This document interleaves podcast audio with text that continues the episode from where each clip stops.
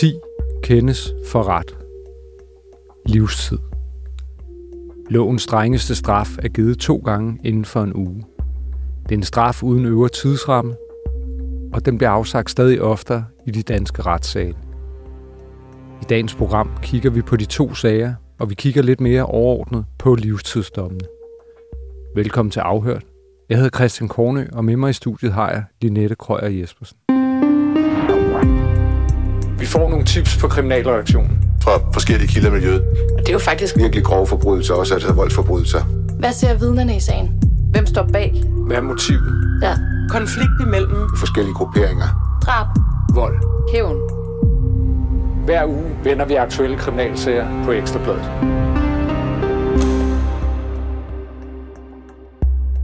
Tirsdag den 30. maj fik Sedat Hanic livstid for drabet på sin 41-årige ekskone Hedvig Blanca Sardi.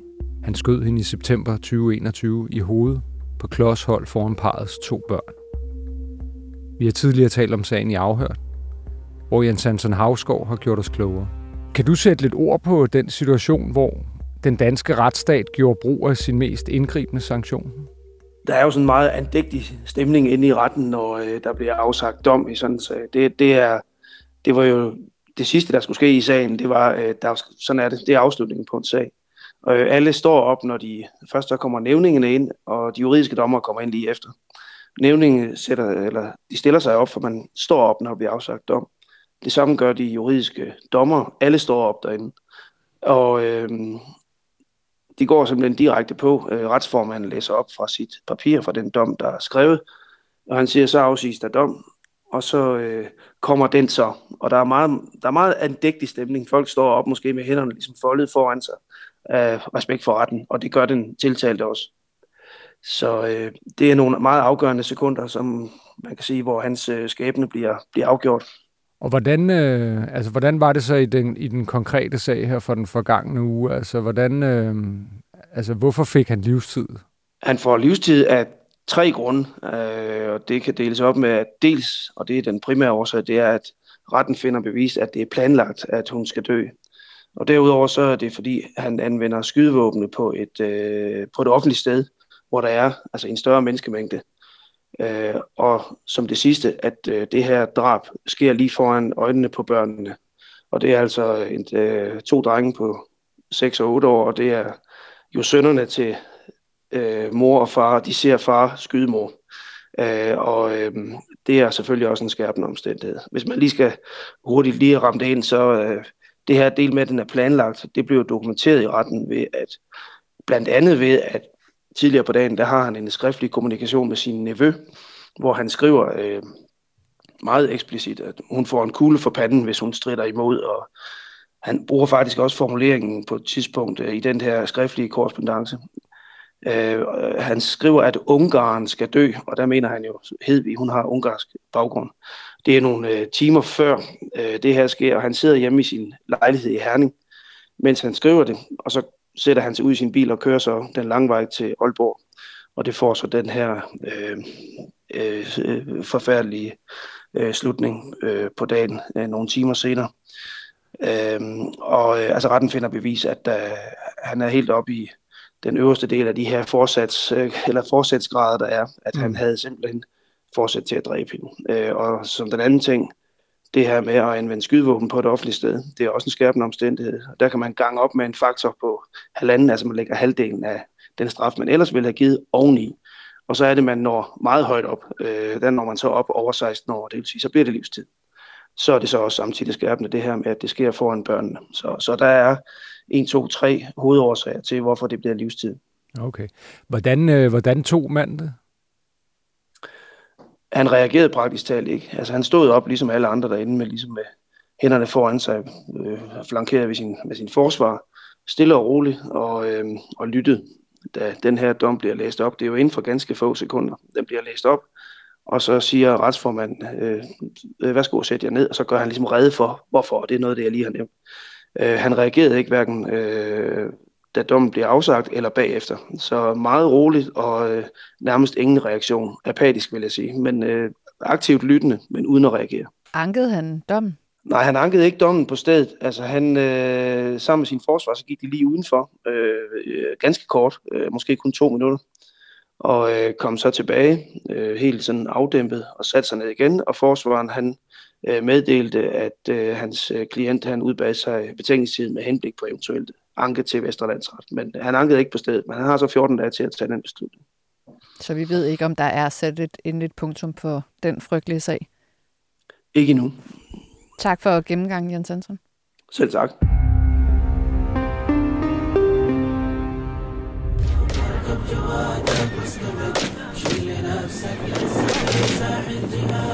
Skuddene fra Kalashnikov-rifler rammer billeder af tidligere statsminister Anders Fogh Rasmussen, tidligere folketingspolitiker Nasser Carter og flere andre. Fire danske syrienkrigere rejser sig fra deres skydestilling og jubler. På optagelsen bærer en af mændene et sort pandebånd med islamisk stats logo. Det var sådan, de fleste danskere lærte Ahmed al-Hajj at kende tilbage i 2013. Og han var den første, der blev idømt livstid inden for den seneste uges tid i danske retssale. Det stod klart i Københavns Byret 25. maj, hvor han blev dømt for blandt andet landsforræderi og overtrædelse af terrorloven. Og Christian Kornø, du har jo dækket syrienkrigerne rigtig meget og har også skrevet om den her dom. Hvad er det, der gør den speciel? Den gør sig speciel af flere grunde. Altså, først og fremmest gør den sig speciel, at det er en speciel dom, fordi at han bliver dømt for landsforræderi. Øhm, og øh, det er jo meget usædvanligt. Øhm. Er det ikke den første livstidsdom for landsforræderi? I hvert fald i nyere tid. Jo, det er det. Altså, øh, der er kun blevet dømt for, altså siden retsopgøret efter besættelsen, er der kun blevet idømt en straf for, for landsforræderi. Og det var i september sidste år, hvor øh, Ahmed El-Hajjes onkel, øh, Jakob El Ali, blev øh, dømt, øh, idømt 14 års fængsel for landsforræderi. Og han, øh, det var en tilståelsessag. Han havde også hjulpet til med opklaringen af, af de forbrydelser, der var blevet begået øh, i Syrien. Og derfor havde han fået, altså i gåsøjne, rabat på straffen. Så han slap med 14 års fængsel? Han slap, kan man, ja igen, med gåsøjne, øh, med 14 års fængsel. Men man kan sige, at det han blev dømt for, det var at have tilsluttet sig islamisk stat, og så var det jo også meget specielt, at han poserede med nogle afhuggede hoveder, så vidt jeg husker. Ja, altså Jakob Elali, som blev dømt i september, øh, der, han havde jo på et tidspunkt nede fra islamisk stat øh, lagt billeder på sin Facebook, hvor han stod med et afhugget hoved øh, af, en, af en falden fjende øh, og, og pegede op i, i himlen, øh, som var i islamisk stats øh, kendetegn, altså øh, op mod Allah. Så man kan sige, at El Hajj, han fik 14 års fængsel, fordi at der var nogle familieomstændigheder. Og så er der også endnu et familiemedlem, som er blevet dømt i relation til islamisk stat? Ja, altså det er Ahmed El-Hajjes lillebror, som øh, er i, altså blevet idømt fem års fængsel for at støtte i, for blandt andet at støtte islamisk stat øh, med penge. Det er en familie, som, som øh, har smagt de juridiske konsekvenser af at tilslutte sig fjenden, kan man sige. Det siger i hvert fald noget af alvoren. Hvad har Ahmed øh, Al-Hajj gjort ud over at skyde efter billederne af blandt andet den tidligere statsminister? Jamen altså, han, han har øh, deltaget i kamphandlinger for islamisk stat øh, som soldat. Det er kommet frem, altså både øh, aflytninger, altså, som politiet har lavet altså af, af ham og mellem familiemedlemmerne, og at han ligesom har kæmpet dernede, og, og det blev altså, bevist i retten, at han ligesom havde været soldat i hvert fald mellem 31. december 2015 og frem til marts 2017. Han deltog blandt andet i øh, slaget om Kobane, øh, som var øh, et vendepunkt i øh, krigen mod islamisk stat. Det var her, hvor de i det nordlige Syrien kæmpede mod kurdiske militser, støttet af, af, af, af fly, øh, kampfly fra den internationale koalition. Og det er jo den, som Danmark var tilsluttet på det tidspunkt. Og det er jo derfor, de også bliver dømt for, for landsforræderi, fordi at de har kæmpet mod en koalition, som Danmark ligesom var en del af. Og øh, jeg spurgte anklageren øh, om det her med, at altså, de har jo ikke på noget tidspunkt, øh, det er i hvert fald meget lidt sandsynligt, øh, åbnet ild mod en dansk soldat. Øh, men der sagde hun, at der kigger man altså på den, altså med de lidt mere principielle briller, øh, at bare det, du har altså kæmpet mod en koalition, som Danmark er en del af, så er det øh, at betragte som landsforræderi. Så man behøver ikke konkret at have skudt efter danske styrker? Nej.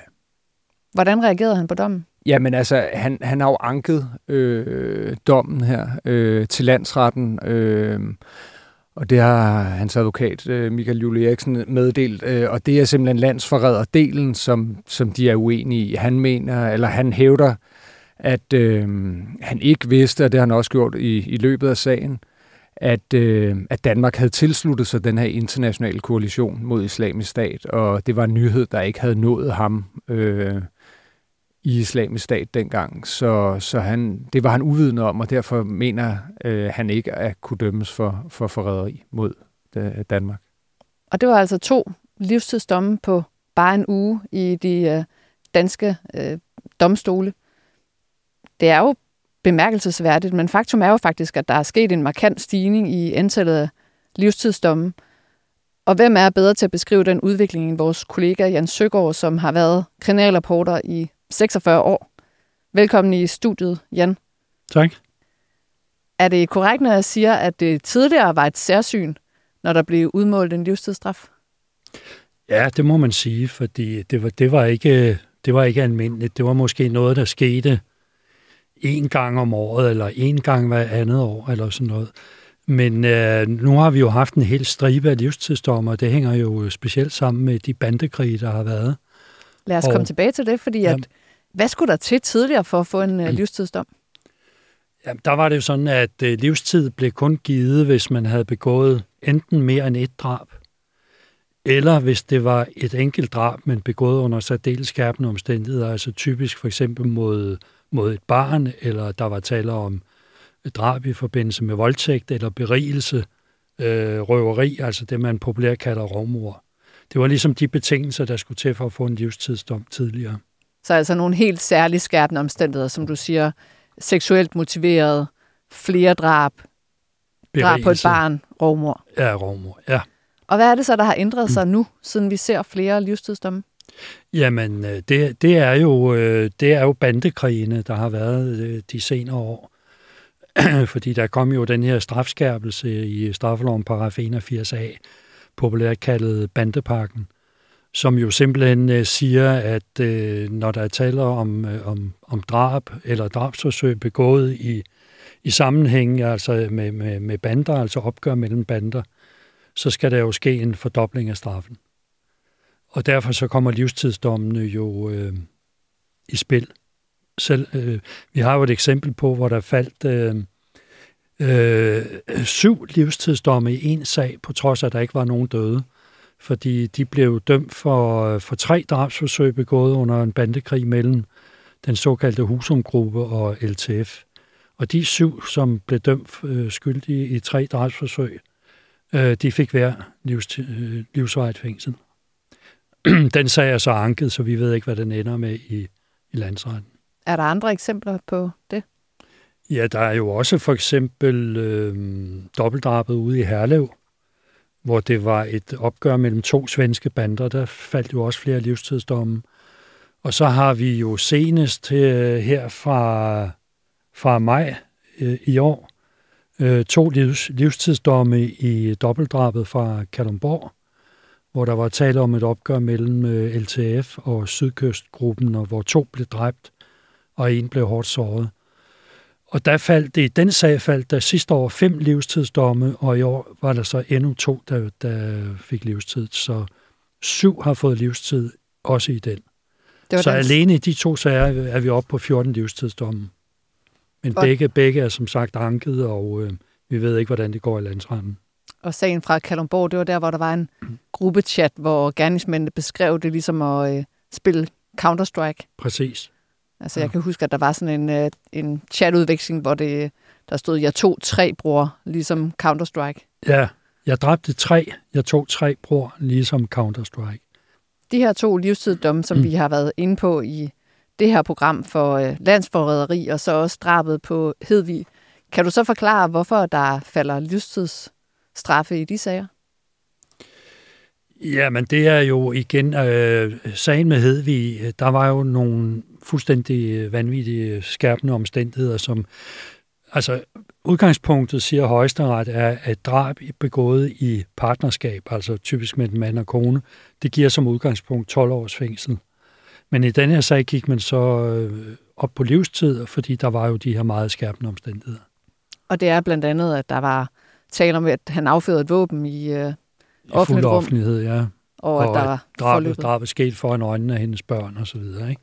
Så det, det er svært ligesom at forestille sig et partnerdrab, som kunne være, hvor omstændighederne var mere skærpende end det her. Så det, derfor har retten jo så valgt at sige, at det skulle være livstid. Og sagen for landsforræderi, det er vel også usædvanligt, at der kommer en livstidsdom i den sag? Det er helt usædvanligt. Det, jeg mener ikke, der er faldet nogen livstidsdomme for landsforræderi siden 2. Øh, verdenskrig, retsopgøret efter 2. verdenskrig. Så det, det er den første.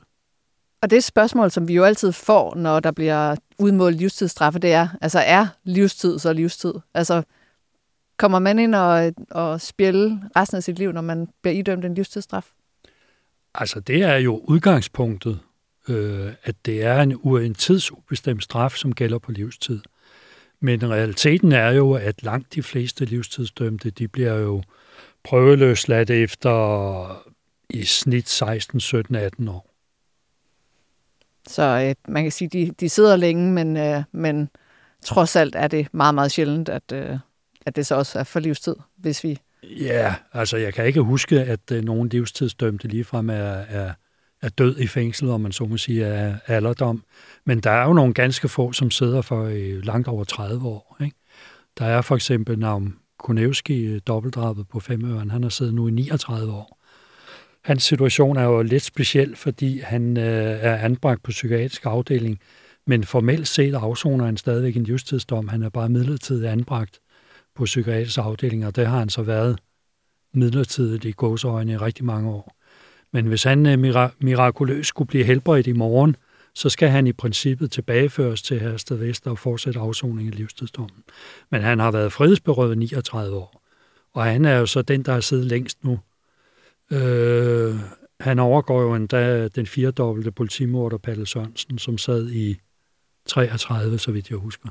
Hvad skal der så til for at komme ud igen? Jamen altså, i, øh, man kan i princippet prøveløslades øh, fra en livstidsdom, når der er gået 12 år. Altså mindstekravet til afsoningen, det er 12 år, så man kan ikke blive prøveløsladt efter 9 eller 11 år. Man skal have siddet 12 år. Så kan man søge om prøveløsladelse, og det kan, det kan Kriminalforsorgen så imødekomme, øh, hvis, hvis ikke der er noget, der taler imod det. Og hvad kan det være, der taler imod? Jamen altså, der står i straffelovens paragraf 41 stykke 2, at øh, løsladelse på prøve forudsætter, at den dømtes forhold ikke gør løsladelse utilrådelig. Er det for eksempel, at man stadigvæk vurderes til at være farlig? Ja, altså hovedreglen er jo, at, at inden man øh, prøveløslader en livstidsdømt, så vil man som regel øh, udføre en ny mentalundersøgelse for at, for at tjekke, om vedkommende er egnet til det, eller om der stadigvæk er en eller anden risiko for, at øh, han måske stadigvæk er farlig. Men vi har jo en række eksempler på, at øh, folk øh, rent faktisk bliver prøveløsladt, når de 12 år er gået. Kan du komme med nogle eksempler på det? Øh, der har været flere. Jeg ved ikke, om jeg skal nævne nogen navne, men vi har en, øh, en dømt øh, kvindemorder, som øh, fik livstid for et øh, for voldtægt og drab. Øh, han er løsladt for, for ret kort tid siden efter 12 års afsoning. der var også en, øh, der var en dobbelt, øh, dobbeltmorder ude fra Brøndby, som øh, skød øh, en far og hans søn, og så skød han også sønnens kæreste, som i øvrigt var højgravid, så hun mistede barnet og blev hjerneskadet for livstid. Øh, han blev dømt for to drab og drabsforsøg, og han blev øh, løsladt efter 12 år. Men det viser jo igen, at systemet fungerer, altså at øh, hvis at man vurderer, at det er øh, tilrådeligt, så kan man også blive løsladt, prøve løsladt efter de 12 år. Ja, altså hvis, hvis man ikke øh, udgør nogen fare længere efter eksperternes mening, så er der mulighed for det. Men øh, nogle gange så går der jo så det her proportionalitetshensyn ind over det, hvor at anklagemyndigheden modsætter sig, fordi man mener, at forbrydelsen er for grov til, at der skal ske løsladelse allerede efter 12 år. Og det er jo derfor, vi har set for eksempel nogle rockere og så videre, der er dømt for drab under rockerkrige og så videre, at de har siddet sådan typisk en 16, 17, 18 år, før de er blevet løsladt. Hvem er det, der godkender, at de kan blive prøveløsladt? Det er jo som udgangspunkt øh, Kriminalforsorgen. Altså i, i, i loven står der, at det er justitsministeren, eller den, som ministeren bemyndiger dertil, og, og det vil sige, det, det er jo så i, i praksis Kriminalforsorgen. Øh, men så kan der jo ske det, at øh, hvis anklagemyndigheden modsætter sig en prøveløsladelse, så vil det jo typisk blive indbragt for retten, og så er det jo så en øh, domstol, der skal tage stilling til det.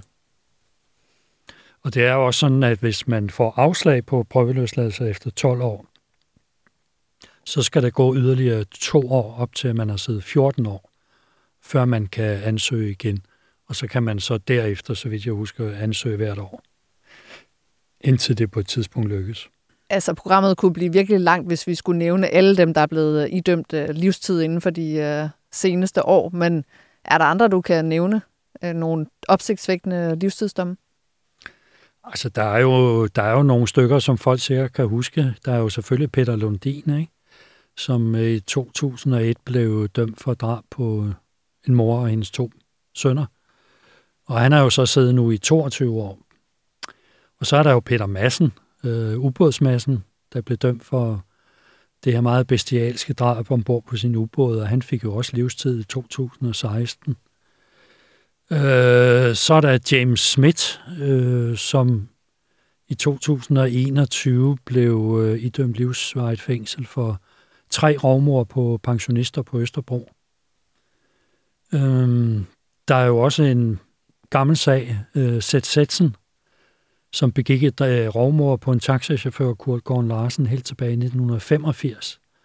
Og han er så den, der har efternavn Konevske har siddet næst længst nu fordi han har siddet øh, 37 år på en livstidsdom.